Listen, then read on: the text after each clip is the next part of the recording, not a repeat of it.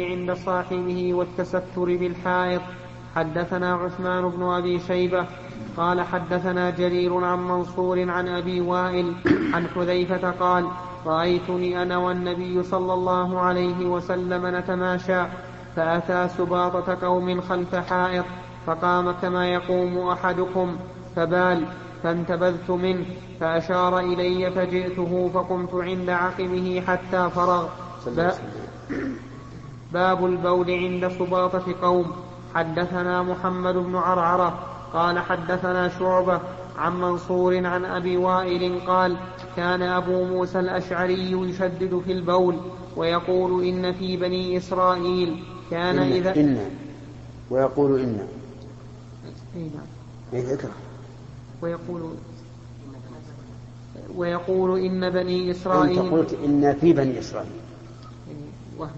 نعم. ويقول إن بني إسرائيل كان إذا أصاب ثوب أحدهم قرضه فقال حذيفة ليته أمسك. أتى رسول الله صلى الله عليه وسلم سباطة قوم فبال قائما. السباطة هي مجمع الزبل و- وما أشبهه. وفي هذا الحديث دليل على جواز البول قائما. والعامة يشددون في ذلك كثيرا. ويرون أن من بال قائما إما كافر أو قريب من الكفر. يشددون تشديدا عظيما. مع أن النبي صلى الله عليه وعلى آله وسلم بال وهو قائم. لكن اشترط العلماء رحمهم الله لذلك شرطين. الشرط الأول أن يأمن التلوث فإن كان لا يأمن التلوث بأن تكون الأرض قوية إذا بال آه، ترشرش البول على ثيابه وعلى عقبه وعلى ساقه فإنه لا يبول قائما. لأن أدنى ما يقال في ذلك أنه سيلزمه مشقة الغسل غسل الثوب وغسل ما, ما أصاب البدن. والشرط الثاني أن يأمن ناظرا.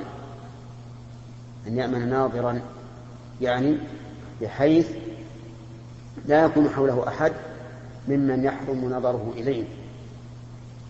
فإن كان حوله أحد ممن يجوز نظره إليه كزوجته مثلا فلا بأس. إذا تحقق الشرط الأول إذا تحقق الشرط الأول وهو إيش؟ أن يأمن من التلوث. وفي هذا الحديث دليل على جواز البول على السباطة ولكن كيف يبول؟ هل يبول من أعلاها أو من أسفلها؟ إن بال من أسفلها فإنه يخشى أن يرتد إليه البول. وإن بال من أعلى من أعلاها وحوله أناس فإنه لا يأمن النظر. ولكن حديث حذيفة بين فيه في سياق آخر أن النبي صلى الله عليه وسلم استقبل السباطة. استقبل السباطة واستدبر الناس. فإن قال قائل لعل النبي صلى الله عليه وعلى آله وسلم بال قائما في السباطة لأنه محتاج إلى ذلك. لأنه إذا بال قائما فسوف يبول من الأسفل. فإذا نزل البول فالإنسان قائم يتصرف بخلاف ما لو بال جالسا فإنه إذا نزل البول قد لا يتمكن من من التصرف لأنه جالس. فيقال والأمر الأمر كذلك أن النبي صلى الله عليه وسلم بال قائما لأجل دفع هذه آه هذه الحال. ولكن هذا أعني دفع هذه الحال لا لا يبيح البول قائما لو كان البول حراما لأن المحرم لا يجوز إلا عند الضرورة فالصواب جواز البول قائما وأنه لا كراهة فيه لكن بشرط إيش؟ أن يأمن التلوث وأن يأمن النظر ممن يحرم عليه نظر عورته وفيه وفيه دليل على أن الذي يقضي حاجته لا ينبغي أن يتكلم. من أين يؤخذ؟ فأشار إليه. من قول فأشار إليه وهو كذلك. وقد ورد الوعيد في من يتقابلان على قضاء الحاجة فيحدث أحدهما الآخر وأن الله تعالى يمقت على ذلك. وفيه دليل على جواز البول على سباطة الغير أي مجمع زبدهم. وهذا مشروط بما إذا لم يمنعوا من ذلك. فإن منعوا من ذلك فإنه لا يحل لأحد أن يلوث عليهم سباطتهم. وأما إذا لم يكن فيه لم يكن منع ولا ضرر فلا بأس. مثل السطول يا شيخ السباطة. نعم. مثل السطل نعم. مثل السطل إيش؟ السباطة. مثل السطل. لا لا. الزبد الزبد. اي الدمال يسمونها الدمال عندي السباطة من مجمع الزبالة؟ إلا. إيه، ما هي بس سطل؟ سطل إناء يعني ليست الزبالة القمامة وإنما إلا القمامة هي القمامة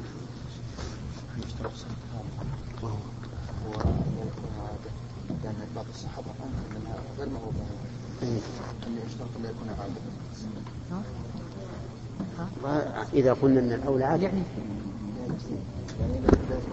ما ما يشترط بالجواز إذا نقول يجوز وإن كان عادة لكن الأولى أن لا يفعل.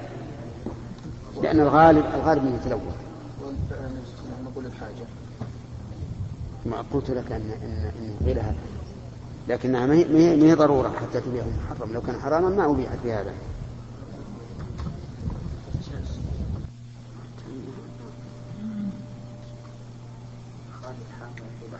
نعم. اي يا خالد. موجود؟ طيب. كثير ولا قليل؟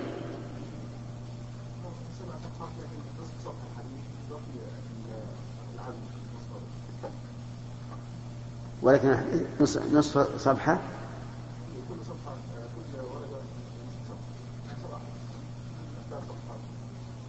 الحديث إذا معناها الأحسن يصور. نعم.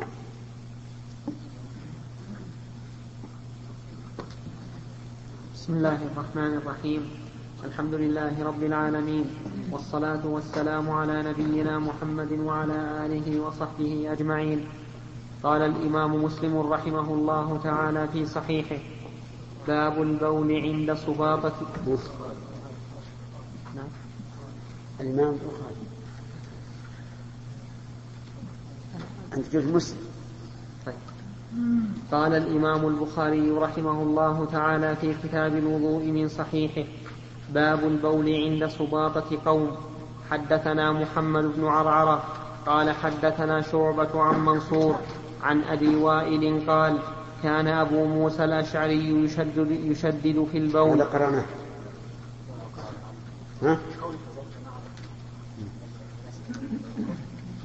يشدد في البول ويقول إن في بني إسرائيل إن, إن.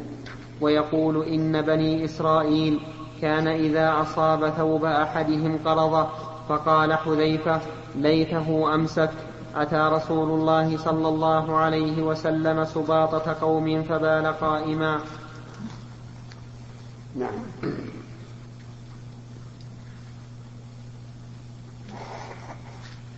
هذا ليس فيه زيادة على ما سبق إلا قول إلا قوله كان أبو موسى الأشعري يشدد في البول.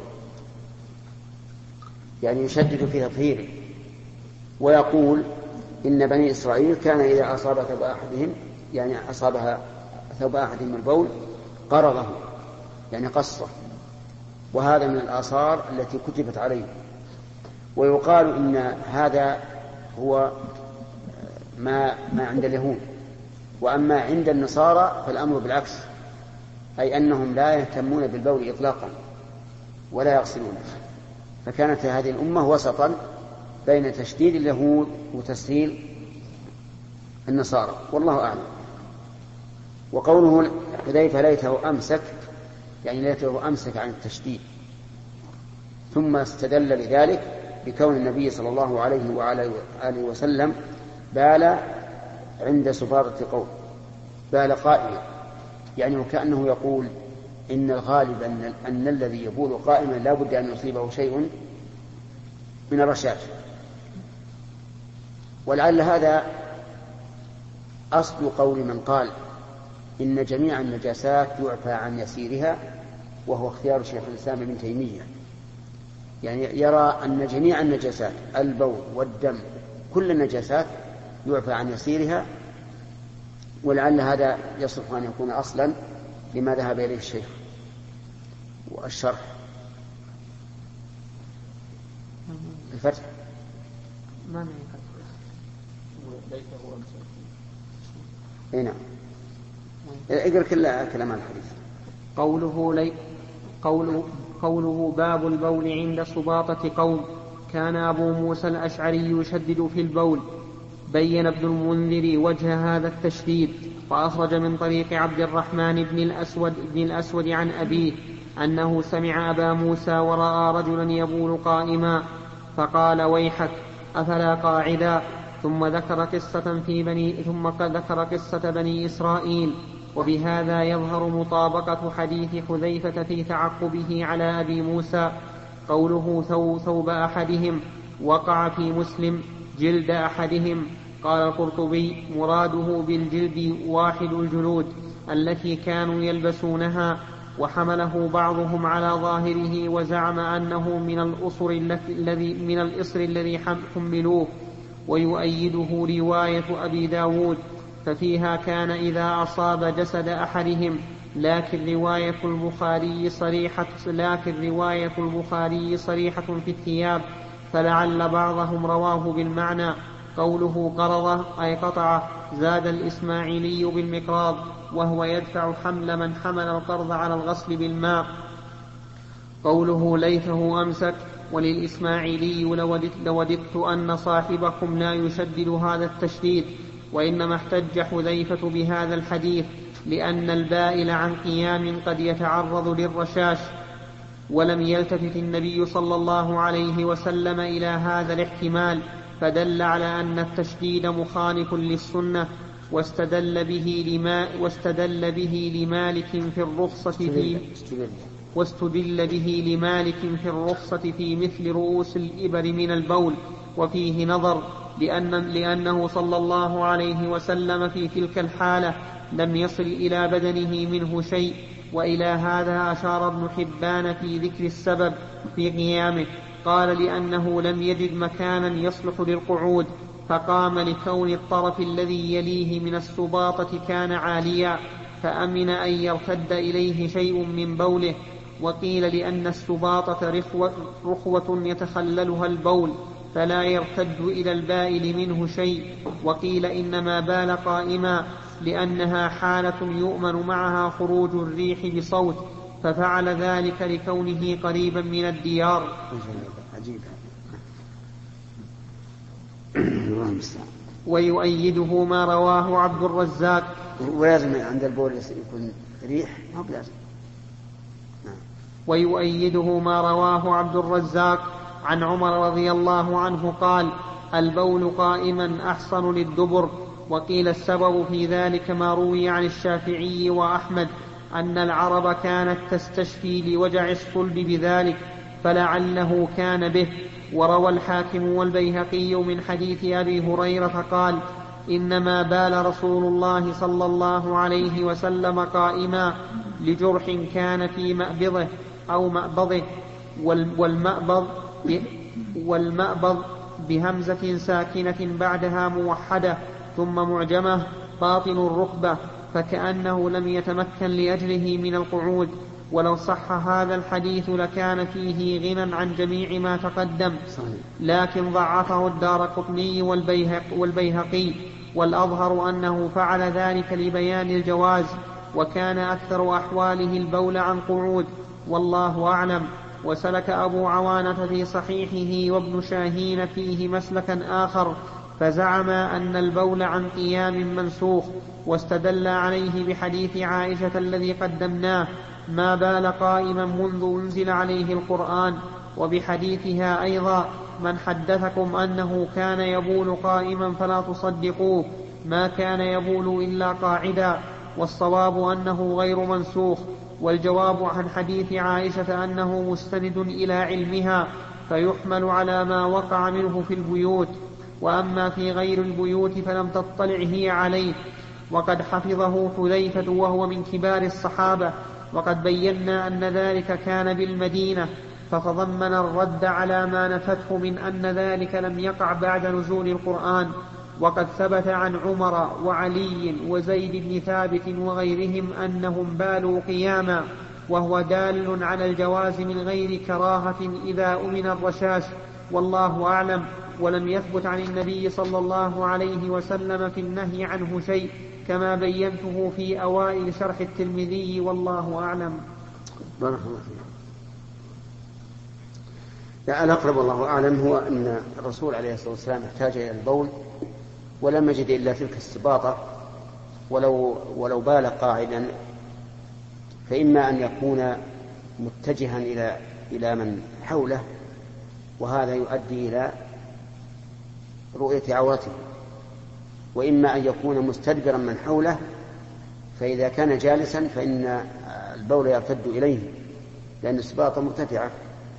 فإذا كان قائما إذا بال قائما صار البول أبعد عن مكان وقوفه فسلم من أن يرتد إليه البول. لكن أبا موسى رضي الله عنه, رضي الله عنه كان يشدد في البول وكأنه ينهى عن البول قائما خوفا من الرشاش فبين له حذيفة فبين حذيفة رضي الله عنه أن النبي صلى الله عليه وعلى آله وسلم فعله وقد سبق أنه جائز بشرطين. الأول أن يأمن التنويث والثاني أن يأمن الناظر. نعم. باب غصب الدم. نعم سليم.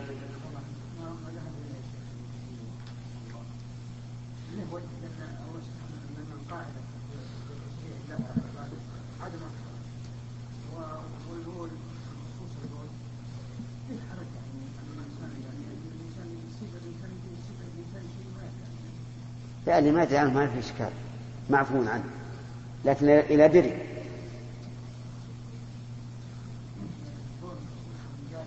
إيه إذا بلي إذا تيقن. ولا إذا كان في شك مثل أحس برشة على ساقه فقال أخشى أن تكون أصابت السروال مثلا.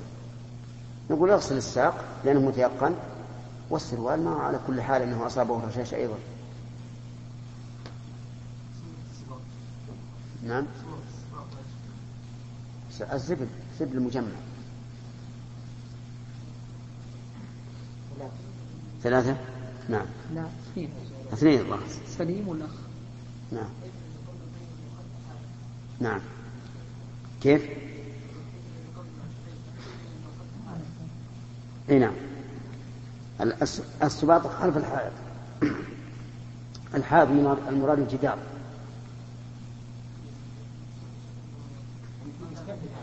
اي مستتر من جهة. السباط يمكن خارج الجدار. باب غسل الدم. حدثنا محمد بن المثنى قال حدثنا يحيى عن هشام قال حدثتني فاطمة عن أسماء قالت جاءت امرأة قالت جاء قالت قالت جاءت امرأة النبي صلى الله عليه وسلم فقالت أرأيت إحدانا تحيض في الثوب؟ كيف تصنع؟ قال تحثه ثم تقرصه بالماء وتنضحه وتصلي فيه. نعم حدثنا محمد قال حدثنا أبو معاوية حدثنا هشام بن عروة عن أبيه عن عائشة قالت جاءت فاطمة بنت أبي حبيش إلى النبي صلى الله عليه وسلم فقالت يا رسول الله إني امرأة مستحاض فلا أطهر أفأدع الصلاة؟ فقال رسول الله صلى الله عليه وسلم لا إنما ذلك عرق وليس بحيض فإذا عندي بالكسر. عندي بالكسر ذلك. سم. عندي بالكسر ذلك. عندكم بالكسر؟ طيب يصح قال لا فقال رسول الله صلى الله عليه وسلم لا إنما ذلك عرق وليس بحيض فإذا أقبلت حيضتك فدع الصلاة وإذا أدبرت فاغسلي عنك الدم ثم صلي. قال وقال أبي ثم توضئي لكل صلاة حتى يجيء ذلك الوقت. نعم. قال البخاري رحمه الله باب غسل الدم. والدم هنا يحتمل أن يريد أن يراد به العموم. يعني الدم من حيث هو دم. فتكون ال هنا إما للعموم أو لبيان الحقيقة. ويحتمل أن يكون المراد بالدم الدم المعهود الذي وقع السؤال عنه في الحديث وهو دم الحيض. وأكثر العلماء يستدلون بحديث فاطمة بنت حبيش وغيره على أن الدم مطلقا نجس وأنه يجب غسله إلا ما بقي بعد زكاة البهيمة في الدم والعروق فإنه طاهر وليس بنجس. لأنه لأنه بقي بعد أن كانت الذبيحة حلالا. وينبغي أن نفصل. فنقول مثلا الدم من حيوان نجس نجس. ولا ولا يعفى عن يسير. ويغسل. كدم الحمار ودم الكلب والسباع ودم الخنزير وما أشبه ذلك. هذا نجس. لقول الله تبارك وتعالى قل لا أجد فيما أوحي إلي محرما على طعام يطعمه إلا أن يكون ميتة أو دما مسفوحا أو لحم خنزير فإنه رجس. والثاني القسم الثاني الدم مما ذبيحته طاهرة. أو مما ميتته طاهرة. أي دم ما ميتته طاهرة. فهذا ليس بنجس كدم السمك وكذلك دم الدم الذي يكون من بعض الحيوانات الصغيرة التي تكون ميتتها طاهرة مثل الذباب. الذباب فيه شيء من الدم لكنه ليس بنجس لأن ميتته طاهرة. فكل شيء ميتته طاهرة فدمه طاهر إلا الآدمي على رأي الجمهور فإن ميتته طاهرة ودمه نجس لكن يعفى عن يسير ولكن طيب القسم الأول النجس الثاني ما ميتته طاهرة فدمه طاهر الثالث الطاهر الذي ميتته نجسة فهذا دمه نجس لكن يعفى عن يسير كدم الشاة والبعير والبقرة والدجاجة وما أشبهها. هذه دمها نجس لأن ميتتها نجسة ولكن يعفى عن يسيره لمشقة التحرز منه غالبا. هذه أنواع الدماء. وبقي دم الآدم أكثر العلماء على أنه نجس. وقال بعض العلماء إنه ليس بنجس إلا ما خرج من السبيلين. واستدلوا لذلك بأن ميتته طاهرة فهو كدم السمك فهو أي دم الآدمي كدم السمك. واستدلوا أيضا بحديث ما أبين من حي فهو كميتته فإذا كان العضو إذا قطع ومع اشتماله على الدم يكون طاهرا. فالدم من باب أولى. ولكن الاحتياط لا شك. نعم وفيه أيضا. واستدلوا أيضا بأن الصحابة كانوا يجرحون في الجهاد ويصلون في جراحاتهم. لا يغسلونها من أبدانهم ولا يغسلون ثيابهم من الدم. وأما ما ثبت عن النبي عليه الصلاة والسلام أن فاطمة كانت تصل الدم عن وجهه في في غزوة أحد فليس هذا متعينا أن يكون من أجل نجاسته بل قد يكون من أجل تنظيف الوجه عن الدم. والذي يظهر لي أنه ليس هناك دليل على نجاسة دم الآدم إلا ما خرج من السبيل. لكن مراعاة لقول جمهور العلماء ينبغي للإنسان أن يتنزه منه وإذا أصابه أن يغسله وينظفه. أما أما الحديثان اللذان ذكرهما المؤلف فيقول قال جاءت امرأة النبي صلى الله عليه وسلم تقول وأسمع فقالت أرأيت إحدانا تحيض في الثوب كيف تصنع؟ قال تحت. تحت إيش؟ الحيض يعني دم الحيض لأن الدم يتجمد. الدم يتجمد فإذا تجمد فإنه يحت لأن له عينا وهذه الجملة يعني قوله تحته فيها دليل على قول من يقول على رد قول من يقول إن دم الحيض لا يتجمد. لأن بعض الأطباء المعاصرين قال إن الفرق بين دم الحيض ودم الاستحاضة أن دم الحيض لا يتجمد وأن دم الاستحاضة يتجمد. قال لأن دم الحيض هو عبارة عن انفجار الأكياس التي في الرحم. وقد تجمدت من قبل. لكن هذا الحديث يدل على أنه يتجمد. قال ثم تقرصه بالماء. القرص هو الدلك بأطراف الأصابع. والناس يسمونه عندنا إذا مسكت يد الإنسان هكذا يسمونه؟ قبس.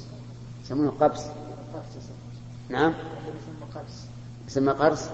إي نعم. هذا القرص يعني هذا الثوب مثلا تقرصه هكذا بأصابعها وتنضحه بعد ما تقرصه بالماء. وتنضحه يعني تغسله. وتصلي فيه. فصارت المراتب أولا الحك ثم القرص بالماء ثم النضح الذي هو الغسل ثلاث ثلاث مراتب.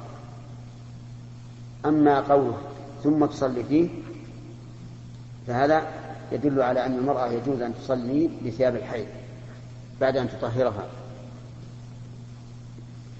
فيستفاد من هذا الحديث نجاسة الدم دم الحيض. ويستفاد منه أن إزالة النجاسة واجبة لمن أراد أن يصلي. وهذا يدل عليه أيضا أن رسول الله صلى الله عليه وسلم صلى ذات يوم في نعلين وفي أثناء الصلاة خلع عليه فخلع الصحابة نعالهم ثم سألهم ما بالكم؟ قالوا رأيناك خلعتنا عليك فخلعنا نعالنا. فقال إن جبريل أتاني فأخبرني أن فيهما قدرا فخلعه فهذا يدل على أنه لا يجوز للإنسان أن يصلي في لباس نجس. وفي هذا الحديث أيضا من الفوائد أنه إذا كانت النجاسة عينا فلا بد من إزالتها قبل الغسل. من أين يؤخذ؟ من قول تحته ثم تقرصه بالماء ومن فوائد هذا الحديث أنه ينبغي عند غسل النجاسة أن تبدأ أولا بصب ماء خفيف عليه لأنك لو صببت ماء كثيرا وهي موجودة فهذا الماء بالضرورة سوف ينتشر في المكان انتشارا كثيرا أكثر مما لو كان قليلا. فأنت أولا أزلها بالماء القليل ثم بعد ذلك بالماء بالماء الكثير. نعم.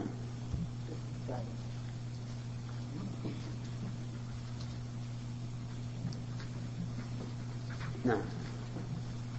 يلا كمان لا طيب راح جاب طيب بالنسبة لإبهام الصحابي لا يضر. إيش؟ قد تقرر عندنا شيخ أن إبهام الصحابي لا يضر. نعم. فما فائدة تسمية عائشة أم المؤمنين رضي الله عنها؟ ما فائدة تسمية الصحابي الصحابيه فاطمة؟ مع أنه لو ابهمتها لما مر كيف؟ يعني ما فائدة تسمية هذا هذا السؤال يرد على كل حديث روته امرأة. نعم. ما هو ما هو بلازم لأنه فرق بين بين المجهول الذي حكم بعدالته حكما وبين المعين الذي علمت عدالته. المجهول من الصحابة عدل حكما لكن معلوم عدل عينا نعرفه. هذا هذا الفرق. فلا بد نعم. نعم. كيف ذلك؟ نعم. ربما يبس إيش؟ يبس نعم. زين نعم نعم. فإذا كان غير متجمد ربما مع الوقت يبس يعني الثياب ويبس طيب هل يعني إذا يبس بارك الله فيك وهو لا, يتج... لا ليس له جرم يعني ما ما ما تجمد ما يحتاج إلى حد. حتى لو لم شيء آخر يبس. افرض لنفرض. نعم. ييبس نعم. ولا أحد يقول له تجمد لا لا إذا يبس تجمد تجمد من الجمد ما نعرف الفرق بين التجلد يتجلد بنفسه يعني لكن هل أن هل أنت تقر هذا أنت؟ إيه أنا على أن دم الحيض. لا, لا يتجمد؟ لا يتجمد لا يتجمد أبدا؟ لا يتجمد لا يجلس إذا جمد يعني إذا دم الحيض خلى من الماء والرطوبة ينشف يجلس لكن ما يكون متجمد أما الدم اللي هو المعتاد يخرج من العروق يجب مجرد أن يخرج يجلس نعم. زين إذا نحن نحن نود أن يكون الحديث لا يعارض الطب. هم يقولون هذا لأن عوامل التجلد تستنزف في الرحم يا شيخ. نعم. لأن الدم الحيض هو قليل ربما تجلد شيء يسير لكنه لا يخالف الحمد لله. هذا ما هذا ما نود هذا الذي نود الرحمن الرحيم. والصلاة والسلام على نبينا محمد وعلى آله وصحبه أجمعين. قال الإمام البخاري رحمه الله تعالى في كتاب الوضوء من صحيحه باب غسل المني وفرقه حديث فاطمة أظن ما شرحنا طيب. فاطمة بنت أبي حفيش رضي الله عنها أتت إلى النبي صلى الله عليه وسلم فقالت إن امرأة تستحاض فلا أطهر وهذا هو وهذا هو الاستحاضة. أن يبقى الدم معها دائما. أو لا ينقطع عنها إلا يسيرا. أو يتجاوز الخمسة عشر يوما. فهذه ثلاثة أحوال. فما جاوز خمسة عشر يوما فهو استحاضة. لأن النبي صلى الله عليه وسلم قال إن المرأة ناقصة في دينها وعقلها وذكر من نقصان الدين أنها إذا حاضت لم تصلي ولم تصم قال العلماء وهذا دليل على أن الحيض إذا جاوز الخمسة عشر فإن فإن المرأة لا تدع الصلاة لئلا يكون أكثر وقتها ترك ترك الصلاة. وقيل إن الاستحاضة أن يستمر معها الدم ولا ينقطع في الشهر إلا يوما أو يومين أو نحو ذلك. وقيل ان الاستحاضة أن لا تطهر أبدا. وظاهر حديث فاطمة بنت حبيش أنها لا, لا تطهر. لأنها قال امرأة مستحاض فلا أطهر. لكن الاحتياط أن يجعل ذلك إلى الخمسة عشر يوم. وما زاد على ذلك فإنه يعتبر استحاضة. إلا إذا كانت المرأة ممن يجتمع حيضها. فإن بعض النساء تطهر ثلاثة أشهر وتحيض شهرا كاملا. يعني يجتمع الحيض لها فهذه على حسب عادتها. وقوله صلى الله عليه وسلم إنما ذلك دم عرق. يجوز في الكاف الفتح والكسر. وذلك أن كاف المخاطب في اسم الإشارة يستعمل في اللغة العربية على وجوه ثلاثة. الأول أن يتبع المخاطب وهو الأفصح. فإن كان مفردا مذكرا كان مفردا مفتوحا. وإن كان مفردا مؤنثا كان مفردا مكسورا. وإن كان مثنى كان مثنى. في المذكر والمؤنث. وإن كان مجموعا كان بالميم في جمع المذكر وبالنون في جمع المؤنث. قال الله تعالى قالت فذلكن الذي لمتن فيه. وقال الله تبارك وتعالى ذلكما مما علمني ربي. وقال تعالى وتلكم الجنة التي أورثتموها. فهذا هو الأفصح. الاستعمال الثاني أن تكون بالفتح للمذكر مطلقا يعني سواء كان مفردا أو مثنى أو مجموعا وبالكسر للمؤنث مطلقا سواء كان مفردا أو مثنى أو مجموعا. الاستعمال الثالث أن تكون بالفتح مطلقا سواء كان المخاطب رجلا أو امرأة واحدا أو مثنى أو جمع وقوله إنما ذلك دم عرق إذا قال قائل والحيض أليس دما؟ فنقال بلى الحيض دم لكنه ليس دم عرق بل هو دم طبيعة وجبلة يعتاد الأنثى إذا بلغت وليس له سبب ودم العرق له سبب إما مرض أو أن تحمل شيئا ثقيلا أو ما أشبه ذلك. المهم أن دم العرق له سبب ودم الحيض دم طبيعي. قال فإذا أقبلت حيضتك فدع الصلاة وإذا أدبرت فأصلي عنك الدم ثم صلي. وإقبال الحيضة دخول زمنها وإدبار الحيضة انتهاء زمنها. وعلى هذا فتكون المرأة المعتادة التي لها حيضة معلومة ترجع إلى عادتها. ترجع إلى عادتها وهذا لا شك أن أنه أريح. وقال بعض العلماء ترجع إلى التمييز. ترجع إلى تمييزه فإن دم الحيض له ميزة ليست لدم العرق. الميزة يقول علامات دم الحيض أنه أسود ثخين منتن. ودم العرق ليس كذلك.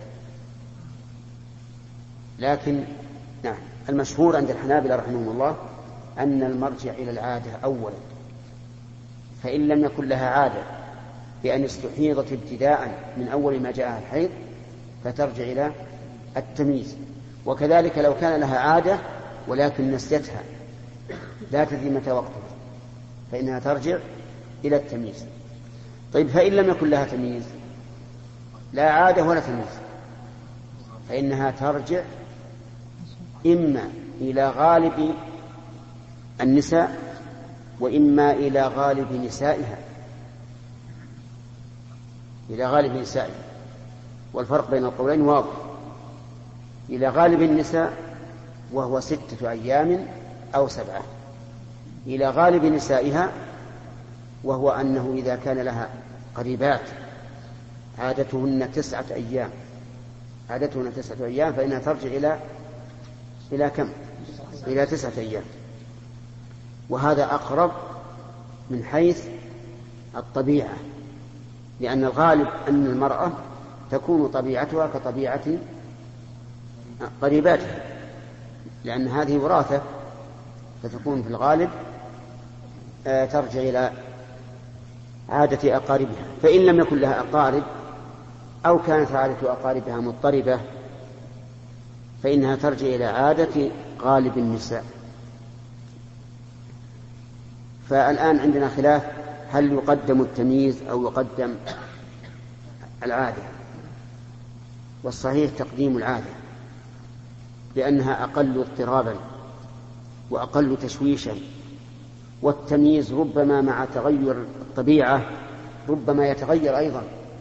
فتجد مثلا تحصل يحصل لها دم أسود في يوم أو يومين ثم أحمر ثم أسود ثم أحمر ثم تبقى مرتبكة. فإذا قلنا ترجع إلى العادة انتهى الأمر. عادتها ستة أيام من أول كل شهر. نقول إذا اجلسي من أول كل شهر كم؟ ستة أيام. يقول عليه الصلاة والسلام ثم أغسلي عنك الدم وصلي. أي دم؟ دم الحيض. دم الحيض لأنه قال وإذا أدبرت فاغسلي عنك الدم ثم صلي. فهل دم الاستحاضة يجب التنزه منه والتطهر منه أو لا لأنه دم عرق؟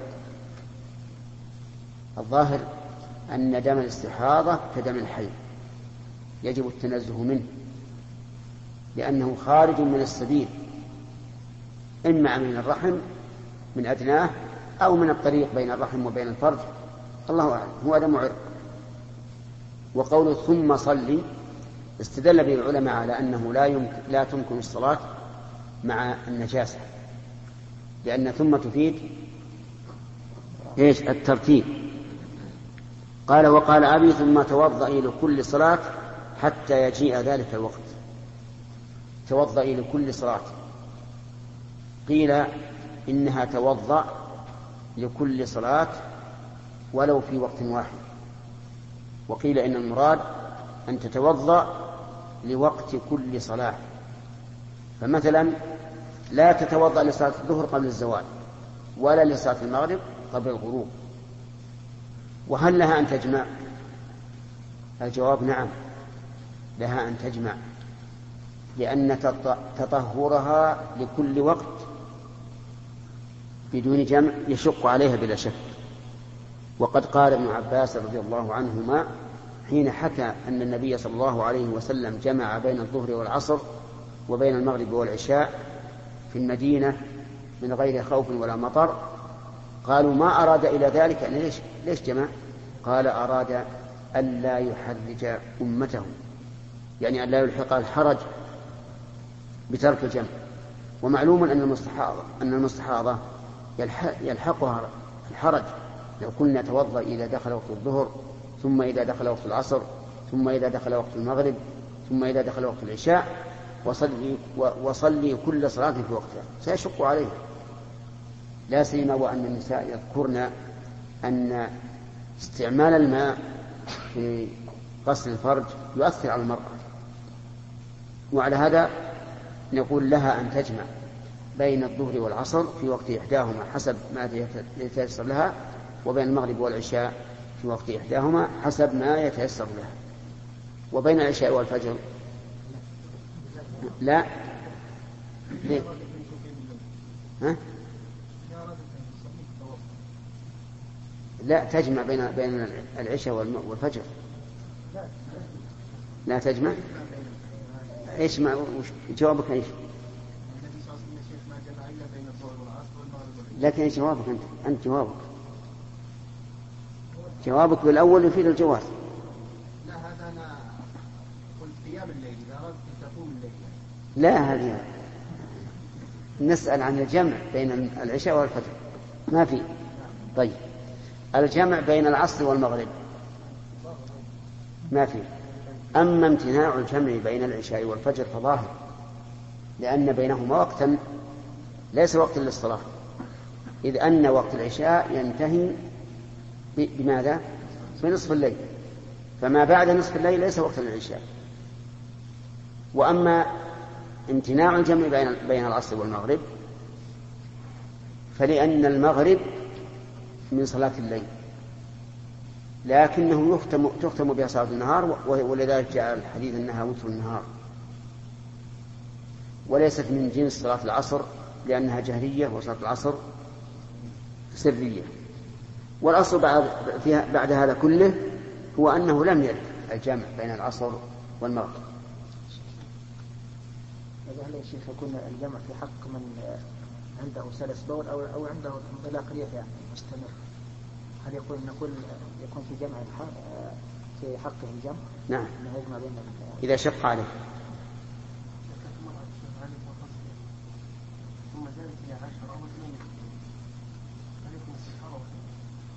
لا يكون حيضا. ولو تميز يعني ما ما زالت في عد في عدة حيض. العبرة بالتميز إذا إذا زاد عن خمسة عشر يوما. أو صار أكثر الوقت. ثم لم تكن لها عادة أو لها عادة منسية.